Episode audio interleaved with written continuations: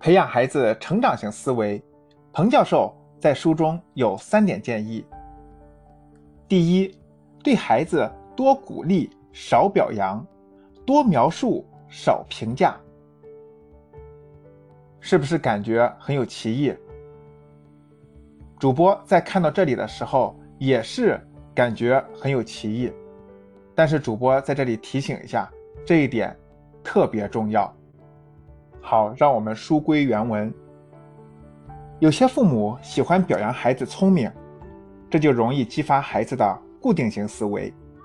孩子会认为聪明是件重要的事，也是父母爱自己的原因，所以他们会想方设法地表现自己的聪明，在做事时也去选择那些相对容易完成的事情，以证明自己的聪明和魅力。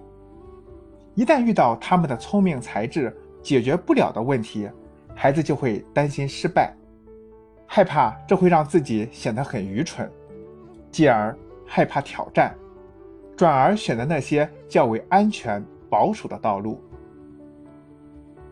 为了避免这种情况出现，我们在表扬孩子时就要表扬一些后天可以改变的特性，如努力、用心等，以此让孩子明白，有天赋虽然好，但后天的努力不仅可以解决问题，还可以发展自己的技能和天赋。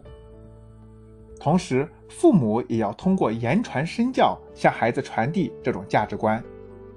成功关乎个人成长，我们应该利用自己的才华为社会做贡献，而不是为了证明自己比别人更聪明。鼓励孩子变身努力家，才更有可能成为人生赢家。第二，鼓励孩子乐观地面对失败。受传统教育理念影响，很多父母都喜欢用学习好坏、考试成绩等作为衡量孩子学习和成长的标准。成绩好就奖励孩子，考砸了就责罚孩子，这就会让孩子承受巨大的压力，把学习当作取悦父母的道具，体会不到学习本身的乐趣。在这里插入一个案例，有一个初2的女孩，因为在课堂上没能完整的背下课文，被老师批评了。女孩觉得自己已经努力背了，而且基本已经背下来了，只是在课堂上背诵时有几个字没有想起来。老师为什么不放过自己，还要让自己重背？女孩感到很不满，很沮丧。这时，如果你是女孩的父母，会怎么做呢？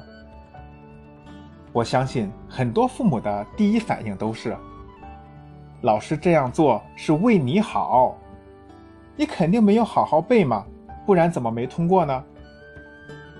这些话看似都是在安慰孩子，但孩子真的能从中获得积极的力量吗？我认为很难。相反，这些安慰只会令孩子感到自己不被理解，不被接纳。我这么努力依然不被肯定，下次我为什么还要努力呢？以上这些就是固定型思维父母的做法。成长型思维的父母往往会以开放的心态看待孩子偶然的失败。比如，我们会引导孩子思考，这件事是什么？我要承担什么责任？我怎么做才能解决问题？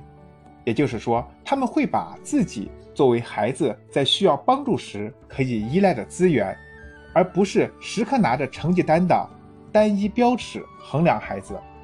只有这样，才能培养孩子积极的心理品质，提升他们解决实际问题的能力。